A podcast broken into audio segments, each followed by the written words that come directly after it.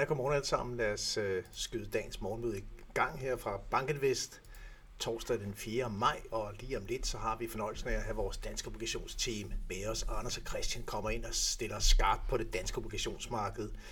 Men før det, bare lige en kort opdatering. Vi fik jo ikke helt uventet en renteforholdelse i går fra Feds plus 25 basispunkter, stort set som priset ind i markedet.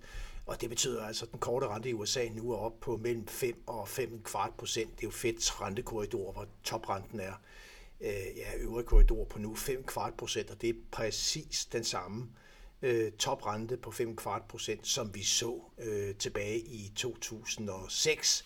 Fed havde været godt i gang med at sætte øh, renten op øh, frem mod 2006, og renten ramte lige præcis øh, 5-5 kvart procent, hvor vi altså er nu.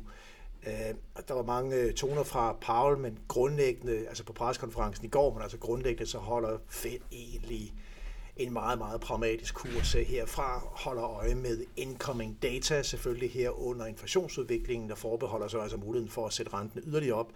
Men det, som forekommer meget sandsynligt, det er, at vi er på rentetoppen her. For det første, så er der jo altså stigende øh, evidens for, at inflationspresset er, er ved at aftage øh, noget. Øh, og for det andet kan vi jo se, hvordan det her sådan, ganske høje renteniveau, det altså begynder at, at slide grundigt på økonomien. Aktiemarkedet i går, det var egentlig i ganske fin form lige efter startskuddet på Pauls pressekonference i, i går aftes klokken, klokken 20. Men øh, så siver markedet hen over dagen, og vi slutter nede med 0,7 procent på, øh, på S&P 500, øh, og det der altså er øh, fokus på, det er de problemer, der er i den amerikanske banksektor, det regionale banksegment. Og nu tror jeg bare lige forsiden fra dagens øh, børs med her. Øh, børsen har været rundt og, og foretage et, et rundspørg netop øh, med fokus på de problemer, der er i banksektoren, og har spurgt øh, bankdirektørerne herhjemme i Danmark for de øh, allerstørste banker, og det kan man jo altså læse om i, i dagens børs. Og det der er den generelle melding fra disse bankdirektører, som vi kender så godt, det er jo altså en betydelig grad af komfort med hensyn til både ja, øh, likviditets- og, øh, og egenkapital solvenssituationen i banksektoren i, øh, i Danmark øh, og også i Europa, og man peger på de, øh, de lempelser af reguleringen under Trump ind mod finanssektoren øh, i USA som, øh, som en afgørende årsag til, hvorfor de hvorfor flere amerikanske banker nu har de øh, problemer, som de, øh, de har. Og netop inden for banksektoren i USA, så så vi altså i går et yderligere øh, fald i, øh, i kurserne generelt, og i særdeleshed på det regionale banksegment. Og det, der er lige nu øh, de, øh, de svageste led i kæden, ja, det er banker som PacWest og Western Alliance. Dem talte jeg også lidt om i går. Det vi åbenbart har set, når det gælder PacWest, øhm, det er øh, et øh, betydeligt aktiekursfald øh, i kølvandet på markedets officielle lukning i, øh, i går aftes. Øh, jeg tror, bankens kurs var nede i eftermarkedet med over 50 procent, og det sker efter melding om, at PacWest søger strategic options, og det kan altså indebære et... Øh, Ja, altså man, man ser efter en, en overtagelse fra anden side. Vi så jo også JP Morgan overtage First Republic, alternativt udstillelsen af ny egenkapital.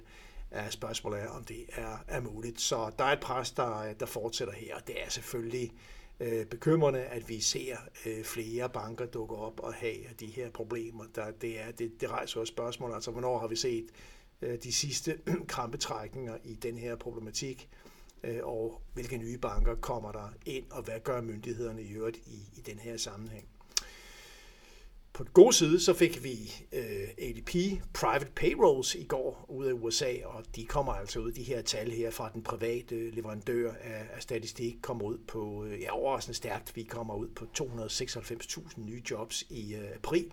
Det er den blå søjle, vi har her på side øh, 8. De grønne søjler, det er non-farm payrolls, øh, Øh, den bredere jobrapport, som øh, vi netop får data fra i morgen. Det skal blive interessant at se de her tal. Dykker man lidt ned i ADP øh, payrolls, så kan man se, at det i den grad er øh, jobskabelsen inden for servicesektoren, som, øh, som kører frem, mens øh, industrien er i en øh, tydelig tilbagegang. Det er faktisk også de signaler, vi får fra en række erhvervsbarometre. Servicesektoren har det bedre, og industrien den er udfordret noget. Så det ser vi også i beskæftigelsesudviklingen. Det er også meldingen fra EDP, det er, at der er tegn på faldende løninflation, og det er selvfølgelig godt i forhold til hele den bredere inflationsproblematik. Ikke så meget mere her fra mig, bare din status for morgenstunden. Futures amerikanske op med 0,2 procent. Vi har rimelig flade DAX futures, så har vi øh, en, en frisk øh, Shanghai-børs, der er op med 0,7 procent i øjeblikket. Rimelig stabil lange renter i USA. Renterne faldt, markedsrenterne ganske pænt i går øh, på, øh, på Fed. Øh, 16 basispunkter var vi nede på den toårige, og tror jeg 8-9 stykker på den 10-årige. Og så får vi altså i dag øh, virkelig rigtig mange regnskaber yderligere, og øh, herunder Apple bliver meget spændende at se. Og så er der ikke mindst ECB-møde, hvor der er forventninger om en kvart procent fra ECB. Der er nogen, der regner med en halv. Det tror vi ikke selv på. Lad os se, om ikke ECB kommer, den, kommer med de 25 basispunkter, som overvejende er priset ind i markedet. Og med det, så kaster vi lige ordet videre til dig, Anders, i første omgang herefter Christian. Velkommen til morgenmødet. Skal vi lige se, om vi kan få en mikrofon på også? Jeg kan i hvert fald ikke lige høre lyden. Jeg, havde, jeg kan godt høre. Godt. Det er muligt fra anden side. Det kører.